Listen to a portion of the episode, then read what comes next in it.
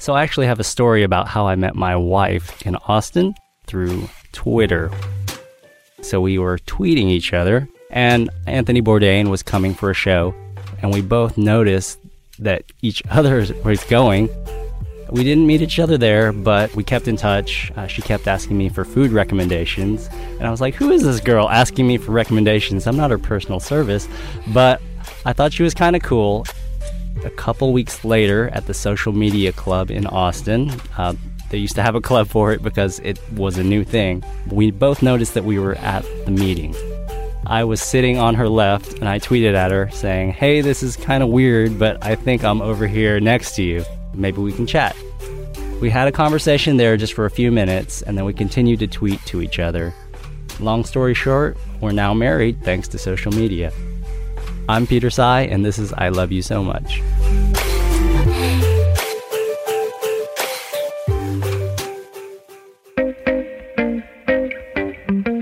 Welcome to I Love You So Much, the Austin 360 podcast, a show for everyone caught up in an ongoing love affair with Austin, even if it's complicated. I'm your host, Tolly Moseley. I'm Omar Gallaga. And I'm Addie Broyles, coming to you from the shores of Ladybird Lake in the offices of the Austin American Statesman.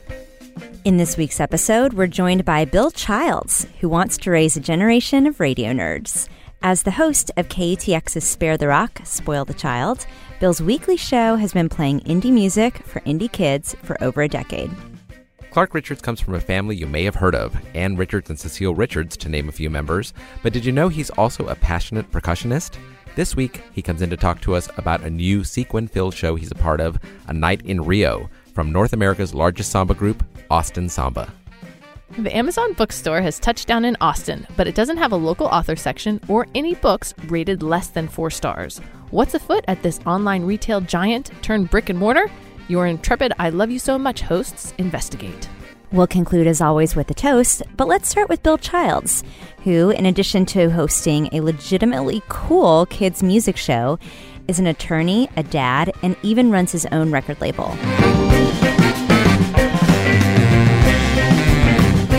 Bill, welcome to I Love You So Much. Thanks for coming in. Thanks. It's great to be here. So tell us uh, your origin story and the origin of, of uh, Spare the Rock, Spoil the Child, how the show got started, and, and kind of how you got into radio. Sure. So I went to college at Macalester College up in St. Paul, Minnesota, and had sort of been obsessed with, weirdly obsessed with radio. We can go all the way back to uh, Bartlesville, Oklahoma, where I, uh, at one point, won a copy of the actual LPs for Casey Kasem's American Top 40 uh, one week when Stars on 45's horrifically bad in retrospect Beatles medley was number one. This must have been 1979. I don't know what it was. But uh, um, I won it from the local Bonanza because the radio station would have a drawing at the Bonanza where you could enter in it. And my mom was there for, for a political meeting, and so I entered as many times as I could. And I got this record. I listened to four records. I listened to it constantly.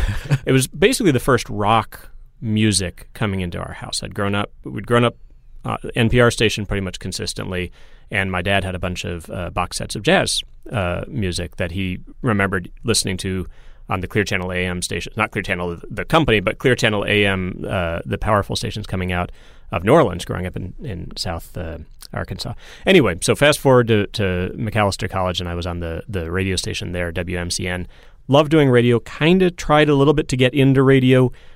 In retrospect, kind of glad that didn't happen because it's a pretty scary way to make a living if you want to actually make a living and stay in one place.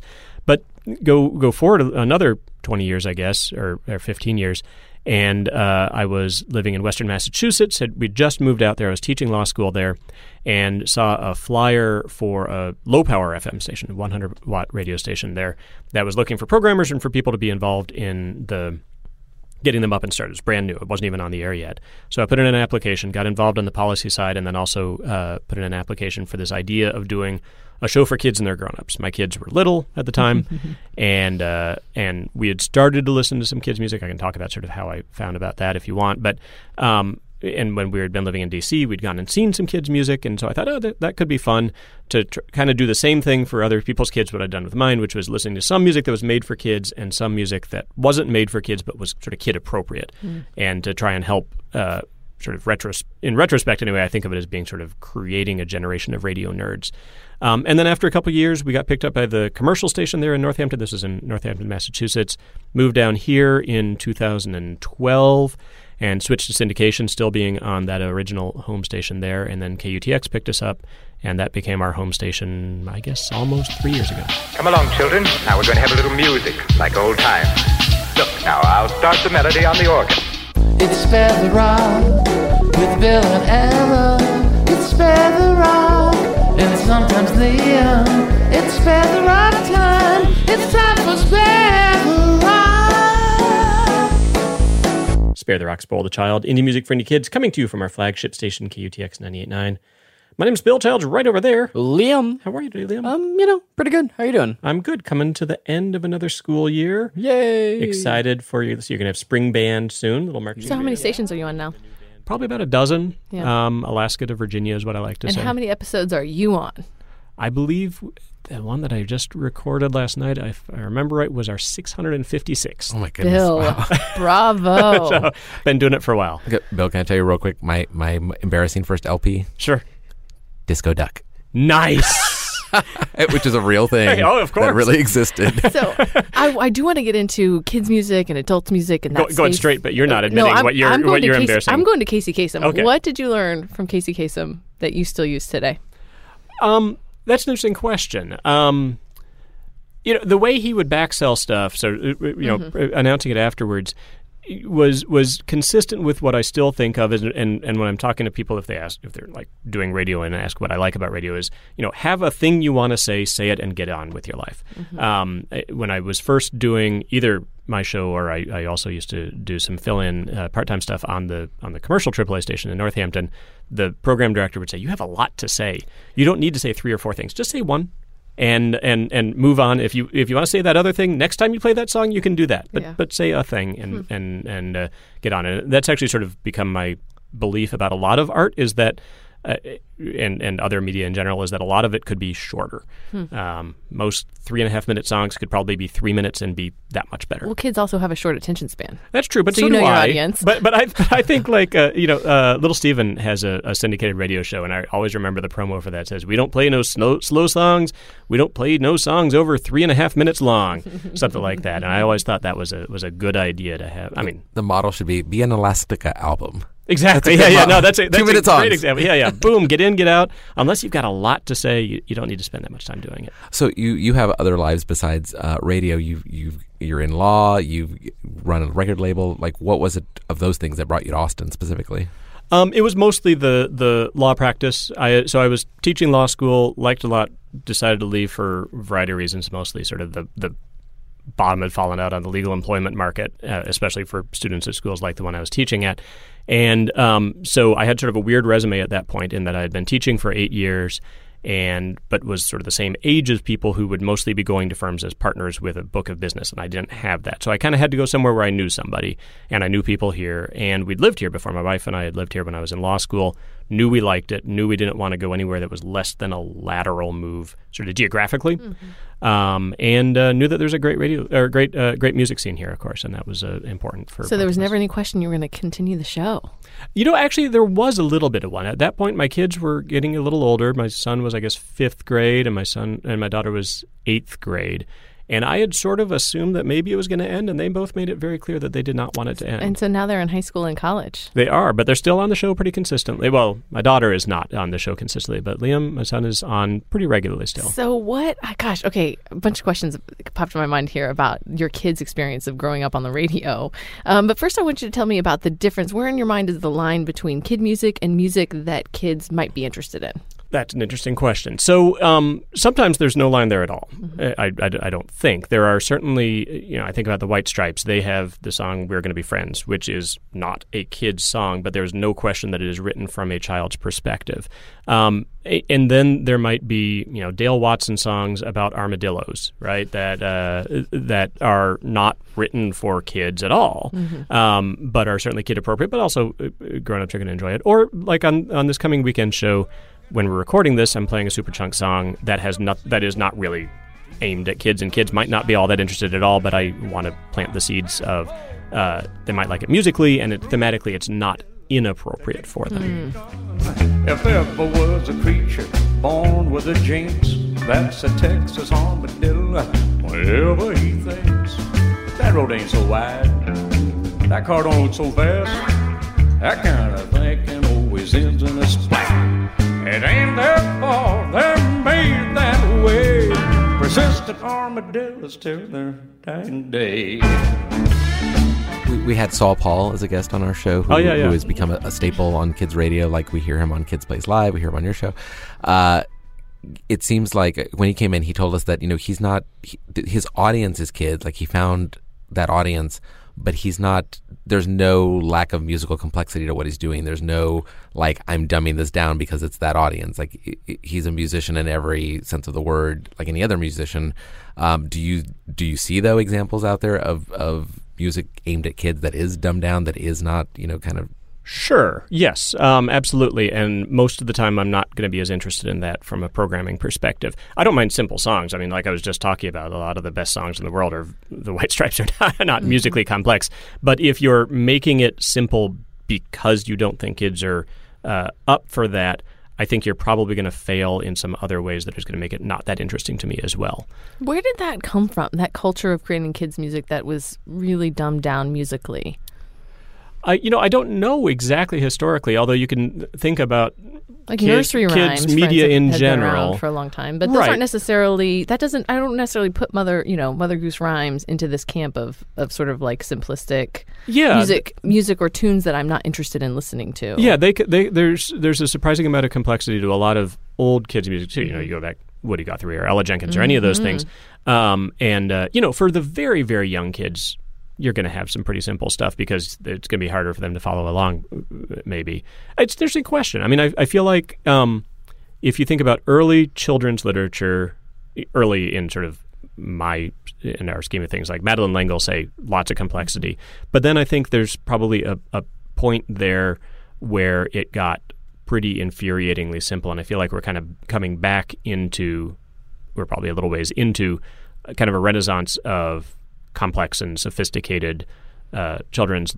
literature and media more generally. I'm, I'm, I'm kind of making this up. No, no, I think that you're onto something. though. I, I mean, my kids uh, watched Baby Mozart, for instance, whenever they were kids, and that was kind of controversial at the time. You know, should they be having the like, screen is, time? Like, is it helping or not helping? But yeah, it right. cl- but classical music, it was kind of this resurgence of like, okay, well, let's put classical music headphones on babies' bell or you know, mom's bellies while Mm-hmm. babies are in utero to try to make them smarter. So I think there was some sort of shift that happened where people, adults who were raising kids, started realizing that they too, they we don't have to collectively spend our lives in baby are us, babies are us just because we have babies. Right. And I don't know exactly, can't pinpoint that, but your show certainly appeals to all of us parents who are in that camp. I appreciate that. That's sort of the goal of it, anyway. Yeah, good. Well, there was there's also been this sort of movement of artists that that Addie, uh, you and I might have gone to school listening to, and who have found like kind of secondary careers with that audience, like like Lisa Loeb, they might be giants, like you know bands that you've actually heard of, and but are also you know have a have a new generation of listeners, you know, with music specifically geared toward toward younger people. Yeah, well, and that's actually kind of how I first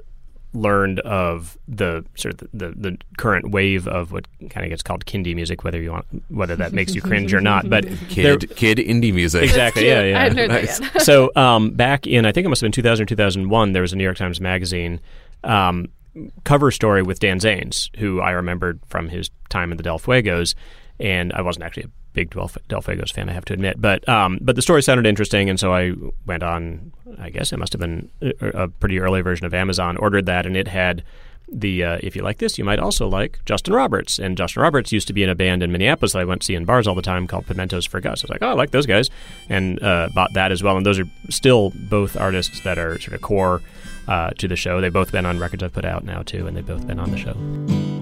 Summer's gone now, stoves are on now.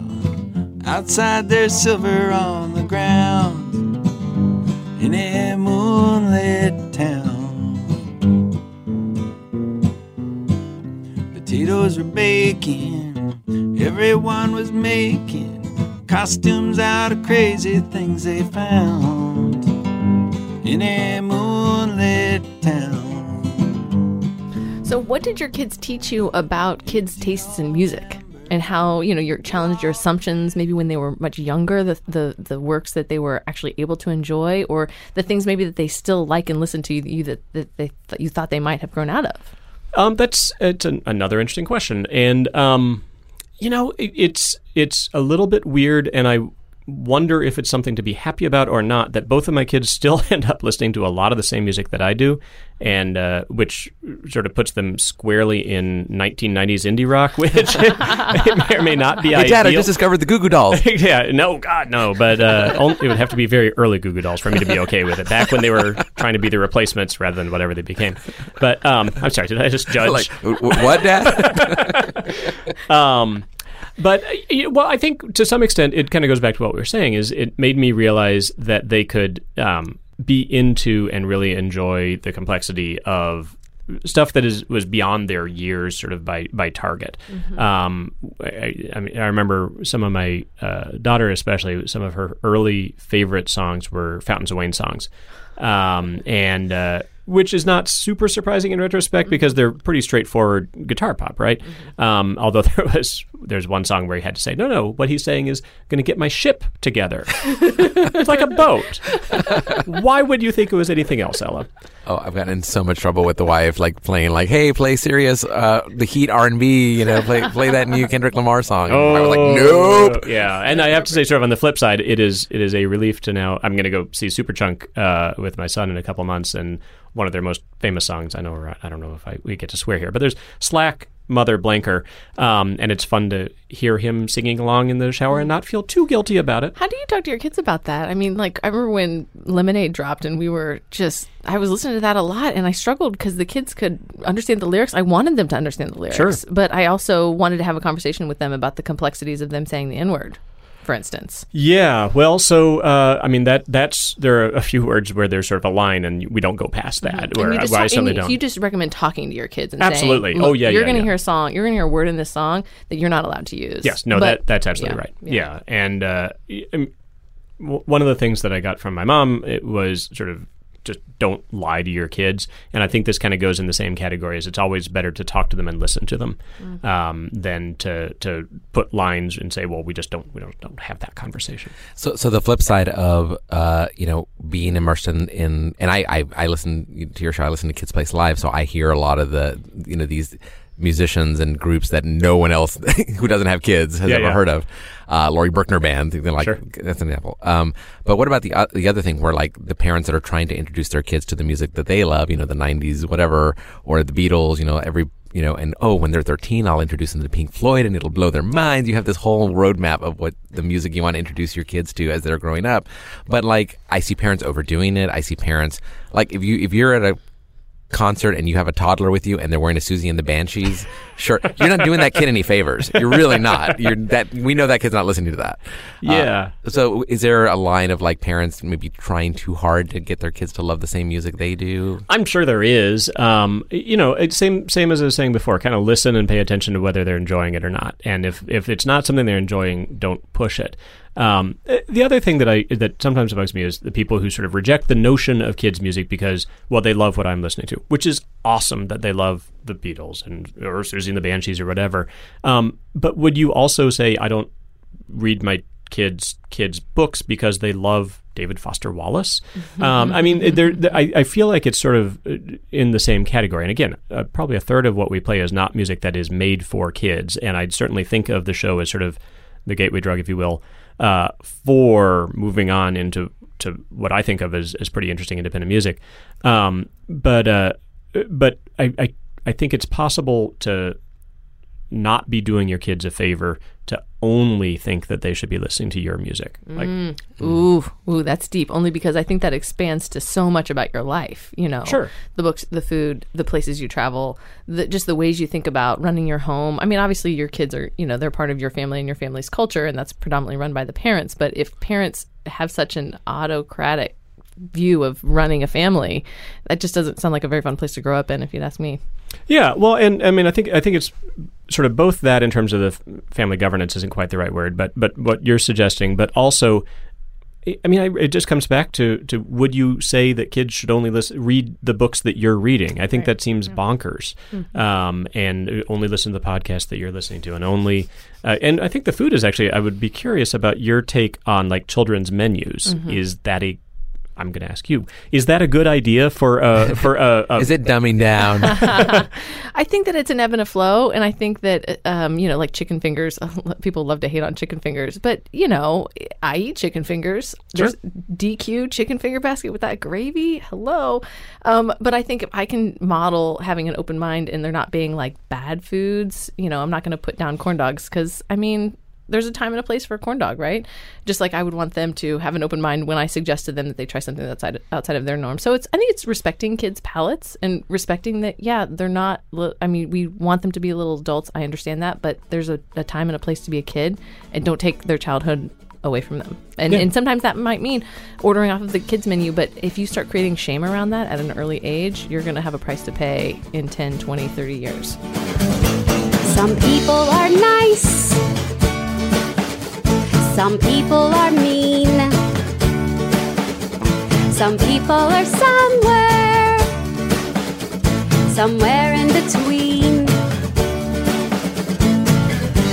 You know your left from your right. You know your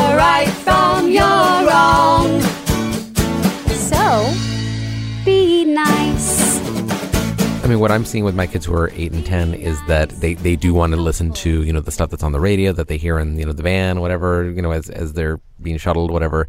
But they also really want to hear you know like Kids Place Live or whatever, and and there really is a vibrant music scene around that. And I've I've found favorite songs through your show and through and through that station that you know non parents would never have heard of, would never have stumbled across.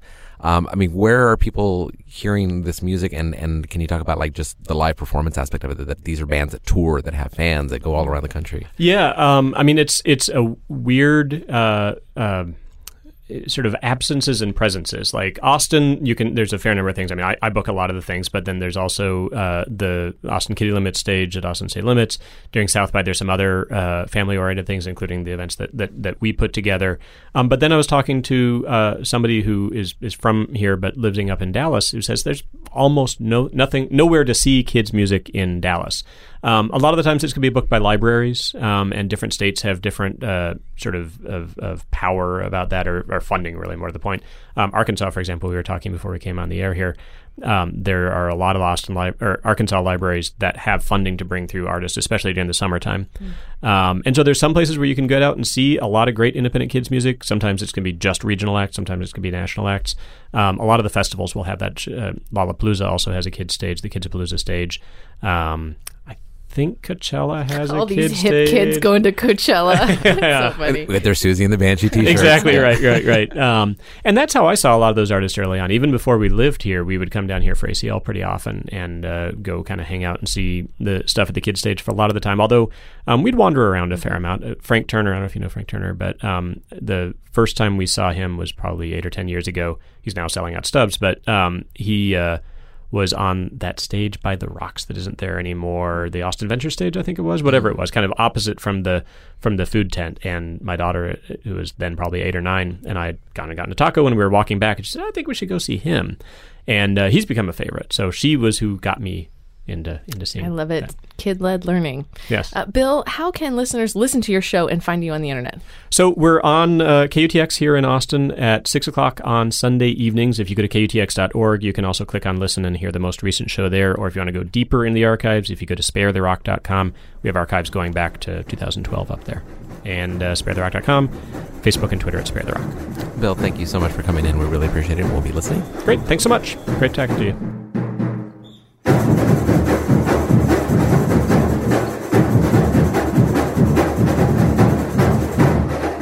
Austinite Clark Richards is many things son of Ann Richards, the former governor of Texas, and the creator of Resistance at the Capitol, to name a few.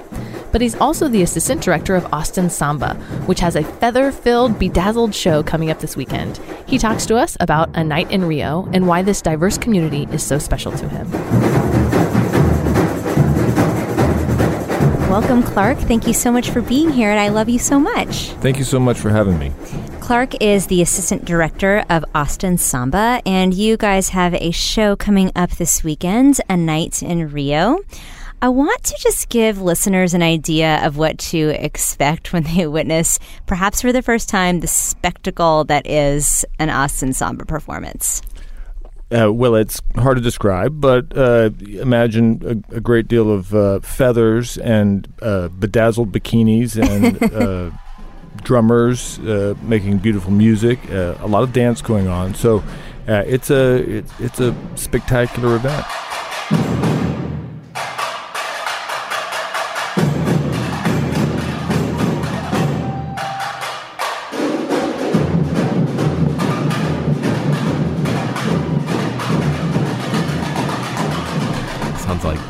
My birthday parties. Especially the bedazzled bikinis part. yeah, feathers everywhere. So, like, how long is a show? And also, question part B to that question is how is this particular show divided up? Like, is there a narrative going on? Are there different groups taking different parts? Like, what is it? How long? And what does it feel like? So, this show should be about an hour. Uh, there are several elements uh, to it. We're uh, trying to present the uh, experience of being in Rio de Janeiro the night before and the night of uh, Carnival parade in the Avenida, there will be uh, rehearsal scenes. There will be street scenes with various kinds of music. There will be uh, pagode, uh, folk music. There will be capoeira uh, demonstration, as well as uh, baile funk, which is disco type uh, music that uh, will have a performance too, and then we'll portray what it's like to actually parade on the Avenida, uh, wearing a costume and uh, competing for the prize. And when you say there's like a rehearsal segment, is that like sort of like a show within a show?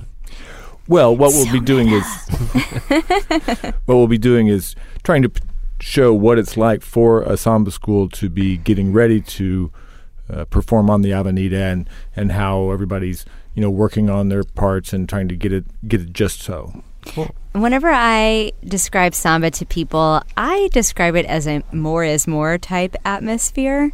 So, in other parts of the dance world, it can be avant garde, it can be subtle. Like, samba's not going for subtlety, is what I'm saying. Well, the Austin Samba performances generally are not going for subtlety, although we will have some variation in tone in this performance. We'll have some folk music, we'll have oh, uh, nice. some some m- slower and quieter pieces, uh, and then punctuated obviously with the big full bateria and the full, you know, bedazzled experience. okay, so speaking of the bateria, the drum line, how many people are we talking here? For a night in Rio, we should have 35 or thereabouts drummers going on, and there's sections. There's lots of big bass drums. There's lots of snare drums. There's lots of uh, chocalhos, which are little racks of jingles that go ch ch ch ch ch ch ch. My wife is in the chocalho section, and then there will be the tamburims, which are a tiny little drum hit with a very loud little stick that goes tat tat tat tat tat tat like that. Uh, so it's a big group of drummers all playing in a coordinated uh, fashion. And dancers, like are they, like rough, like ballpark. How many dancers? I think we have 30 dancers for this one. I haven't done a head count since I pay more attention to the drummers, but we'll have the pasistas who will wear the big feathers and dance in the high heels, and then we'll have the alegria who are more of a uh, Afro-centric, Afro-Brazilian style. Uh, we'll have the malandros, the the bad boys, uh, and they'll be doing the male samba style. And then uh, we also have some baianas who are the traditional elder dancers of uh, the samba schools. So this is the night in Rio. We but every year has a, like a different theme. I mean, what are some of the themes that, that you all have had over the last couple of years? So last year's theme was uh, the Big Easy. So we did a lot of music out of New Orleans. The year before was the Texas Horse Opera. So we did uh, some Selena uh, and then other Texas uh, favorites. Uh, and then the year before that, let's see, the year before that was the Mystic Circus and the year before that was based on uh, Black Orpheus, which is a famous uh, uh, Oscar-winning film about Rio de Janeiro from 1959. And is it? And that one is the mm, like Romeo and Juliet of the region, sort of. It's a love story. It's star-crossed lovers. Right, and it and it tells the story of actually preparing for. Oh, is it um, Othello? Maybe. No, I don't know. Some kind of Shakespeare myth transmuted into a completely different region. A. Midsummer Night's Dream. I don't, I'm just grasping here. Anyway. Frankly, you, you've exceeded my literary uh, knowledge of Orfeu Negro, uh, but it is a depiction of preparing for Carnival in Rio from one of the favelas.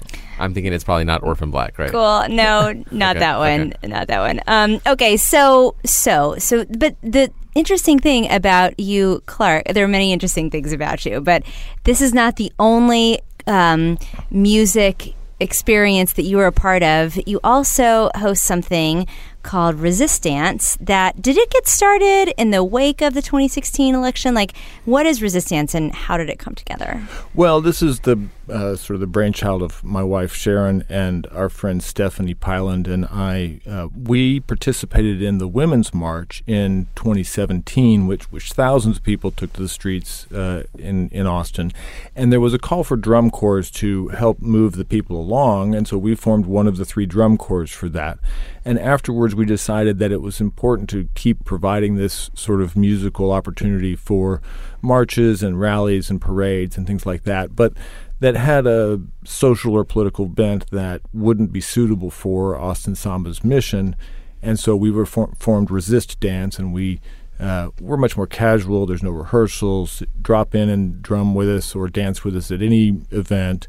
Uh, upcoming, for example, we should uh, we should be appearing at Queer Bomb, which is the uh, alternative to the Pride Parade, which will be coming up in a month or two, and is a lot of fun. And it's a street parade with a lot of uh, very active uh, expression of opinion. So. Yeah, go ahead. Oh, I was gonna say, th- and this generally is, is like peaceful protest, right? Like nobody's going to get hurt or like in any danger of being part of that, right? Well, I mean, I- I've frankly sometimes been concerned that somebody else might be acting out. Like the last time we were at a parade, uh, one of our dancers uh, told me later on that she thought we were being followed by a uh, undercover police officer who was just monitoring to make sure nobody got you know difficult with us. Uh, but for us, we're completely peaceful. We're just there to you know make a joyful noise and you know dance in the street and encourage people to express themselves and participate in democracy. Oh, I didn't think you were like clubbing anybody with drumsticks. I just mean like you guys are in danger of, of, like being there, and you know you're you're you're hitting stuff, and you're like you don't have your hands free to defend yourself or something.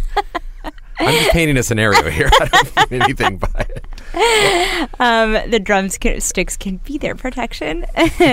so, I mean, this is this is not your y- your family has a long tradition of being involved in peaceful democracy. Um, with your mother, your sister, tell you're you have many family members who are involved in. Um, government in one way or another. Sure. Well, in politics, and I'm the least politically active, I suppose, uh, member of my family. Uh, most people know of my mother, Ann Richards, who was the governor of Texas, and then uh, I'm perhaps more famously now the uh, brother of Cecile Richards, uh, who uh, everybody seems to know nowadays. Uh, my father, also David Richards, uh, was and still is uh, one of the most successful voting rights litigators throughout the history of you know constitutional and voting rights lawsuits. Uh, and so I grew up around politics and political action. Uh, it was always a little intimidating and scary to me, so I sort of hung in the background. But I've certainly seen how the sausage gets made in a lot of those things. Well, you have a legal career. I'm, I'm curious, how did that get you into Austin Samba, or what, wh- how did you get involved with that group? Well, the whole thing about the legal career is that you know you have to really make a living to survive in Austin and raise a family. So that's kind of. I mean, I started out as a as a mental health counselor and realized that I couldn't afford to you know live in Austin and raise my kids, and uh, law school seemed like the best alternative. So. I uh, I practiced law to support my drumming habit, um, and uh, I mean, truthfully, I sort of got into samba um, through a roundabout way. I frankly started drumming with hippies in the park in a drum circle, and then I started playing West African with my music teacher Noah Mosgofian, who uh, plays in Austin Samba. And then it's now almost eight years ago. Uh, first came to an Austin Samba event and have been uh, an active participant ever since. And uh, it's one of the most uh, most powerful things in my life.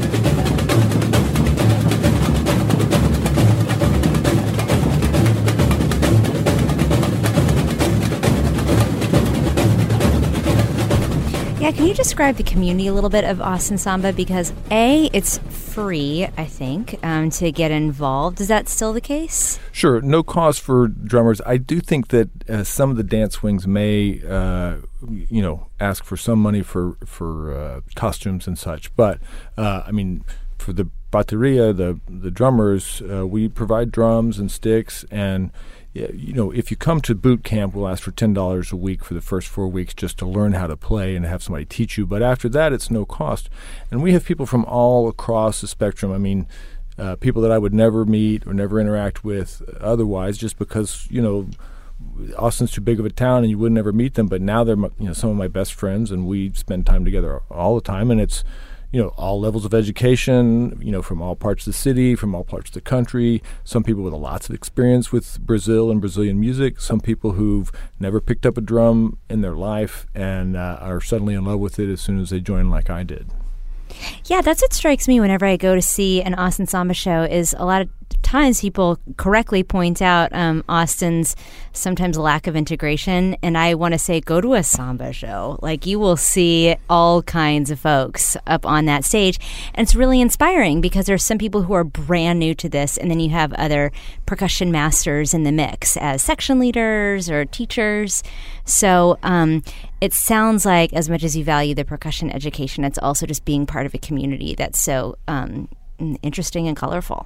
Absolutely. I mean, the community is uh, uh, probably the most important part of it to me. I, uh, unlike many of my colleagues, uh, uh, never knew much about Brazil or Brazilian music before I started playing samba. I still have not had a chance to go to Brazil. Um, many of our you know performers do go and, and have been many times, uh, but.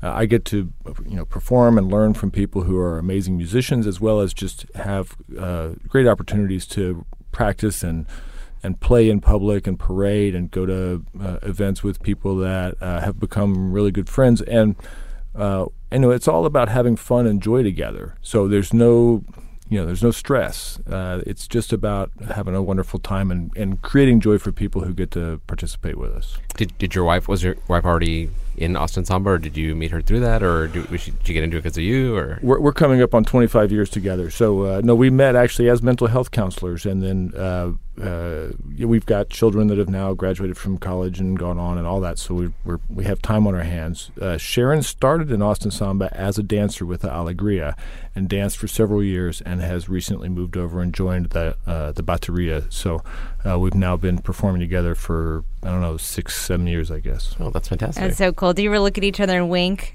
All the time. hey, girl. cool. Let's go to Brazil. Well, Clark, I think that's a perfect place to wrap up. Thank you so much for taking time out of your day to come talk with us about Austin Samba and Resistance. Thank you so much. I really enjoyed it.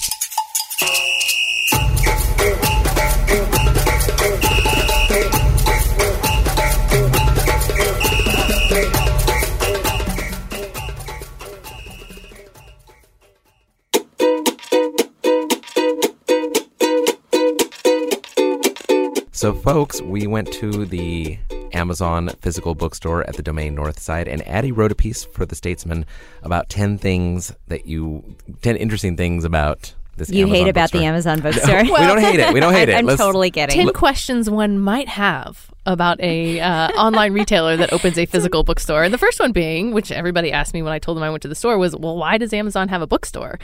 And to me, the answer seems pretty obvious that it's another way for Amazon to engage with the public, and they they want every person in America to have a Prime subscription. That I know that that's their goal. And so, even though most people we know have Prime subscriptions, this is yet another way to sort of capture an audience. Uh, have dedicated readers. We know that print books are actually still doing pretty well.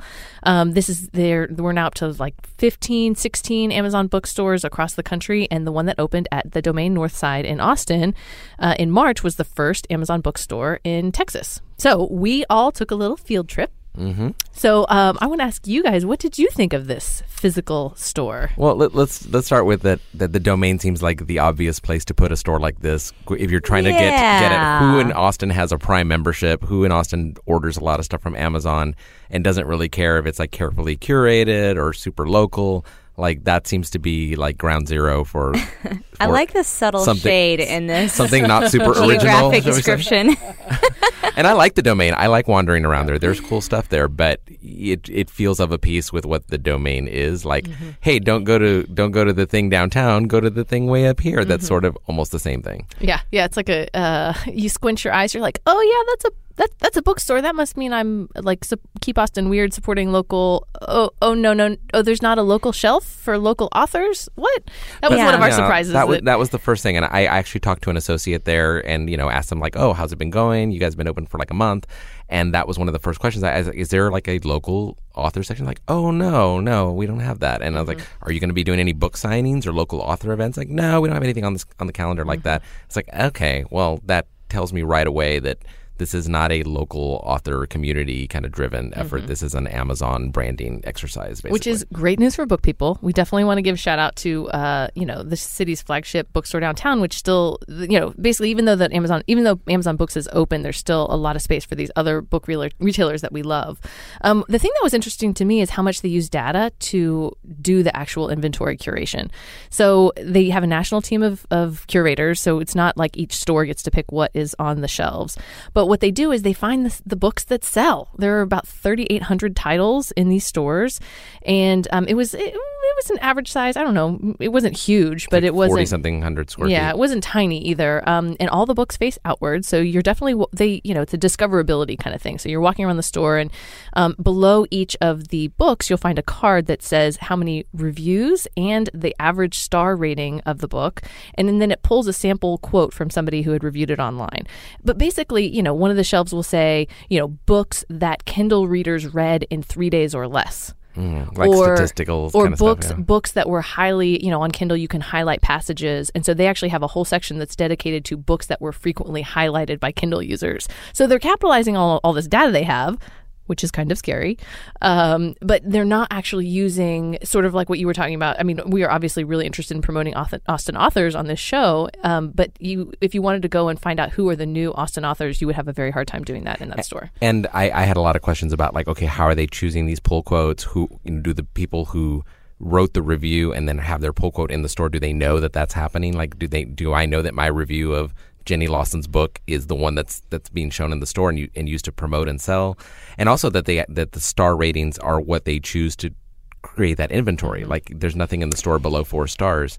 Tolly, I'm Yeah. curious, what was what was your take on like what was the vibe that you picked up? from Well, I think my knee jerk reaction was to hate it, but I wanted to unpack why a little bit. And it has a lot to do with that four star rating thing. Um, because to me, that could create an inventory of like Tony Robbins and the keto diet or something. You All- know, yeah, I saw the Gucci Mane autobiography. I'm like, okay, all the Gucci Mane fans went and gave it five stars. Obviously, Yeah, you you were looking at a children's book, wondering why is this one here? Oh, because Hoda wrote it. You know, so yeah, like people who have like an industry or publishing apparatus behind them to create those four star reviews. So it's not the most democratic space. That being said. It wasn't nearly as high tech of a bookstore as I imagined. Um, do you guys remember like B. Dalton Bookstore from your '90s mall back in the day? oh, the Walden books. That's the books. I mean, that that's what it feels like. You're going to a bookstore in a mall. There are these subtle choices, like all the covers facing out. You reported, Addie, that they don't have more than 3,800 books in the whole space. So it is much more bookstore esque than you're probably imagining. That being said, I was interested in your theory. Omar, that this was a Trojan horse to sell the electronics. yes, yeah. As Addie points out in her article, you can buy a blender there. You can buy an Amazon Echo. You can buy um, a lot of you know these techie gadget things. In fact, as you walk in the store, if you just turn right, like it's all just electronics, you know, and then left is the books. So you know, me being a tech person, like I wander straight to the right and go go right for that stuff to see what they have. Um, but yeah, I think Amazon is getting into the space where Alexa, you know, where all of its voice activated stuff, its Fire TV and its tablets, like that's a big business for them. And they really want people in that ecosystem the same way Apple wants you buying everything from the Apple store. So for Amazon, yeah, I think the store is a big Trojan horse to come in and try the Amazon Alexa. You've heard about it, you, your friends have it. Come see it in action so they can actually give you some hands on time with these gadgets that they that they're promoting. So I want to talk about how we pay for things because it was my assumption going in that there would be no cash register that there's this this magical mm, like It's all in the cloud, co- like Minority Report eye scan process, where like you say yes, you want the book, and then you walk out with it, and it's paid for somehow. Are you sure you want to buy this Hoda Core book, Tolly? there is a checkout. There is a there's a real physical checkout with an actual person there, but you can also pay with your Prime account with your phone and then walk out of the bookstore. So You there still have is to go a to the cashless register, option. though. Yeah, you Yeah. still have to go to the register and show it to the person. You show them. You you scan a barcode, get the prime price, and then show it to an associate. But then there's that whole thing that that you mentioned off mic, which is they want you with your phone out wandering the store, whereas most retailers, most brick and mortars don't like that when you sh- when you so-called showroom it, where you are comparison pricing.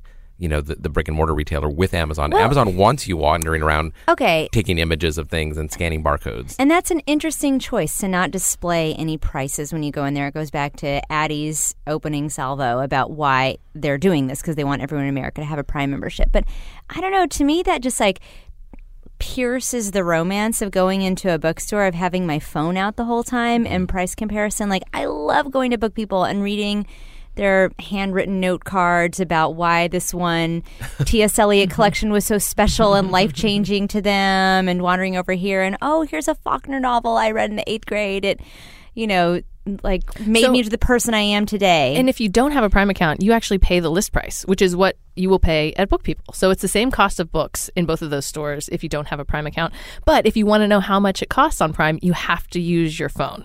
You have to scan the barcode or take it to one of these scanners around the the store, which I didn't really love. I just want to know the price. It just seemed kind of shady that they didn't have the price listed. the handwriting thing is interesting because that the one thing I noticed walking into the store was the Amazon font, the font that you're so used to seeing on their Yeah, website, but it's like brought to life in front of you all over the place, and all of those. Um, you know blurbs from readers and, and all of those reviews they're all in that amazon italic font and it's like and it's jarring to see it off of a screen and in real life all around you Are they still are they written too in some of the Amazon reviews are, are great, like from verified purchasers. They're written with like complete sentences and correct grammar. But did you see any that are written in like I don't know, text speak? Like you letter you will love this. L U emoji emoji no Exactly. i didn't see any of that they're they're pretty literate uh, pull quotes or they're, they're obviously picking the better ones Those are Prince's book reviews he left. R.I.P. but one other thing i noticed with those though reviews for you. is that mo- like I was asking earlier, like who who's writing these reviews and how do they know it's in, it's a real reviewer and does that person know they're being used that way?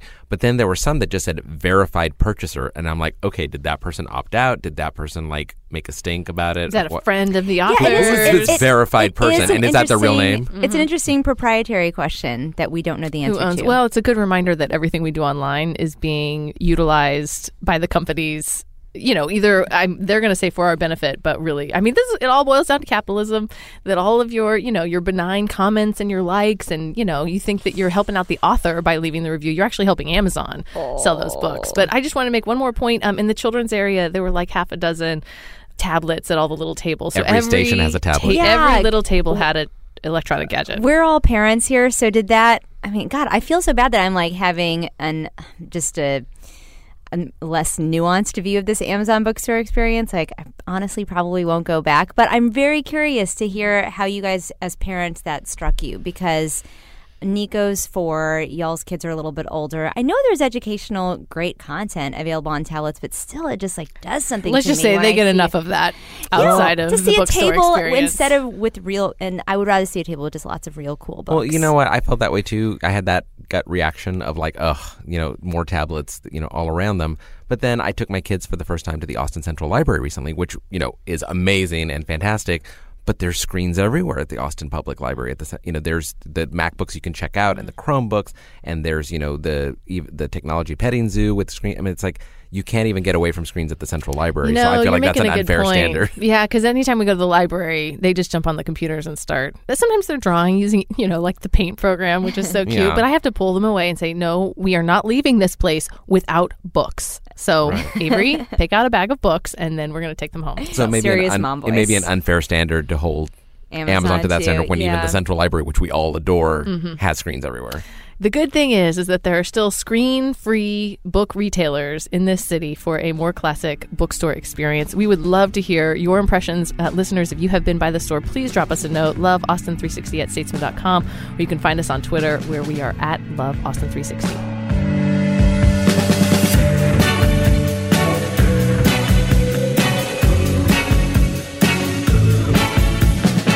Now we've come to the moment in our show where we have a toast. This is where we go around the table recommending some things we think you, our listeners, should check out. And we have Clark Richards, Assistant Director of Austin Samba, back with us to do a toast. So, uh, gentlemen, Omar, Clark, who would like to start?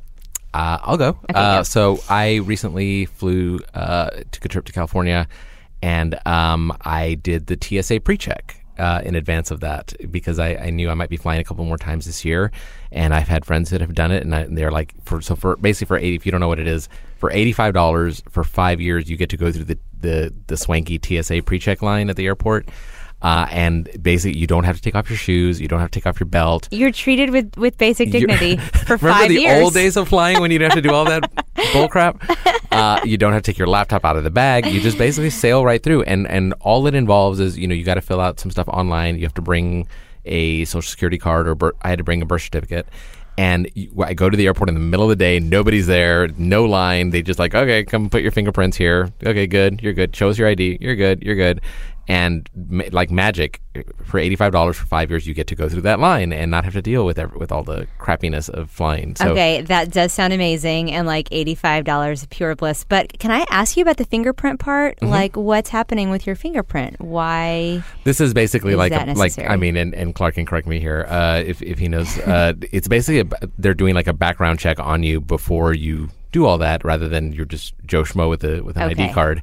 Um, so they you know you get a assigned a, a number and you enter that whenever you buy plane tickets. So it's already there in the system with your Southwest Air or whatever, and so you've already been sort of pre-screened for this. I That's what makes you be able to sail through the line.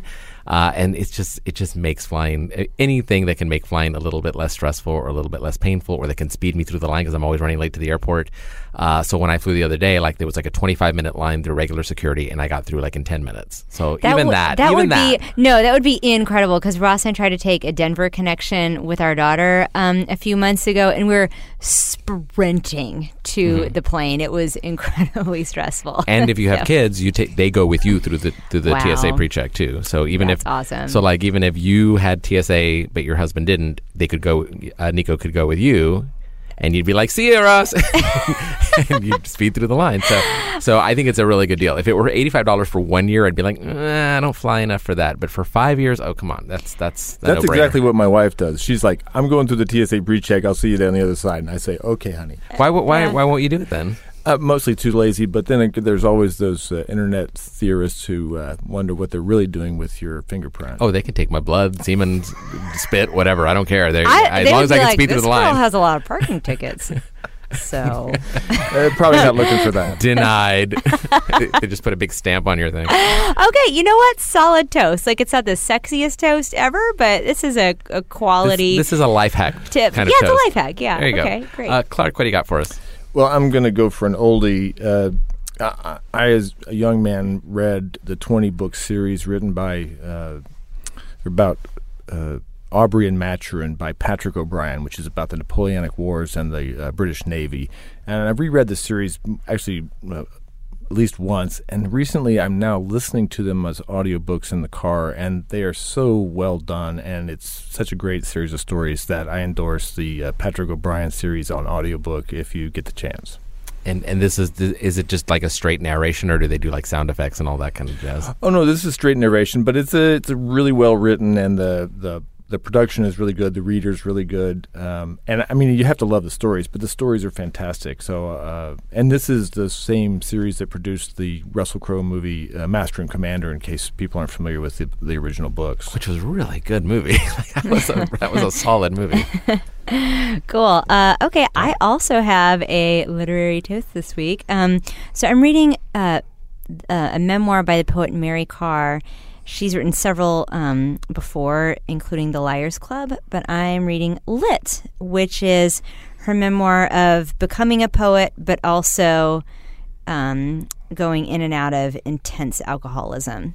So you get it. It's kind of a pun. Lit. Oh, lit. Yeah. That, that is lit.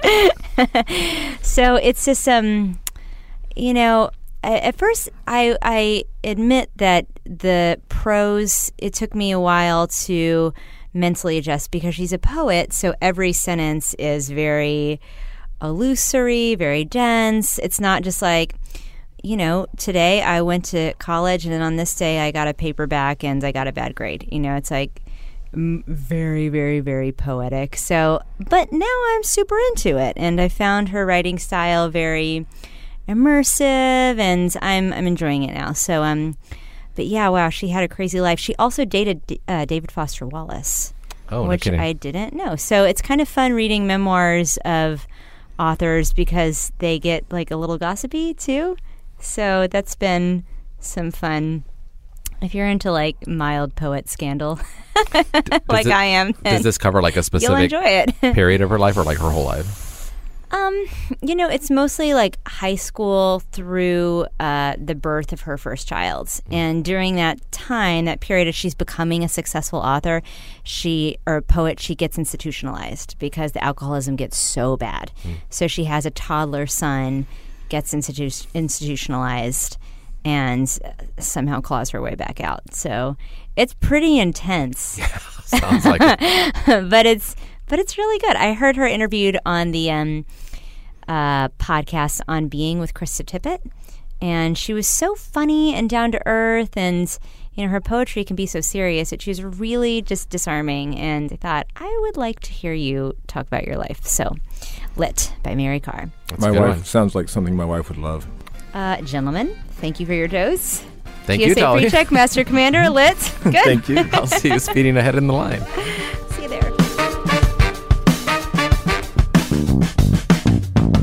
That's our show. She's Addie, he's Omar, I'm Tolly. Check out the Austin 360 Instagram and Facebook for more about life in Austin. And talk to us on Twitter at LoveAustin360. If you liked what you heard today, leave us a review on iTunes or your favorite podcatcher. It helps other people discover the show. I Love You So Much, the Austin 360 podcast, is produced by Alyssa Vidales. The show is made with support from features editor Sharon Chapman and the entire Austin 360 staff. Our theme music is from local band Hardproof, which you should definitely check out at hardproofmusic.com. You can find more about the show and its contributors at austin360.com slash loveaustin360. And if you want to pitch an idea for the show or give us feedback, shoot us a note at loveaustin360 at statesman.com or leave a voicemail at 512-445-3672. This show is brought to you by our sponsor, Lexus of Austin. We couldn't do the show without you, dear listeners, and we can't thank you enough for lending us your ears, your comments, and your crawfish boil Instagram pics. Until next week, we'll see you in line at the Paramount for the Moontower Comedy Festival.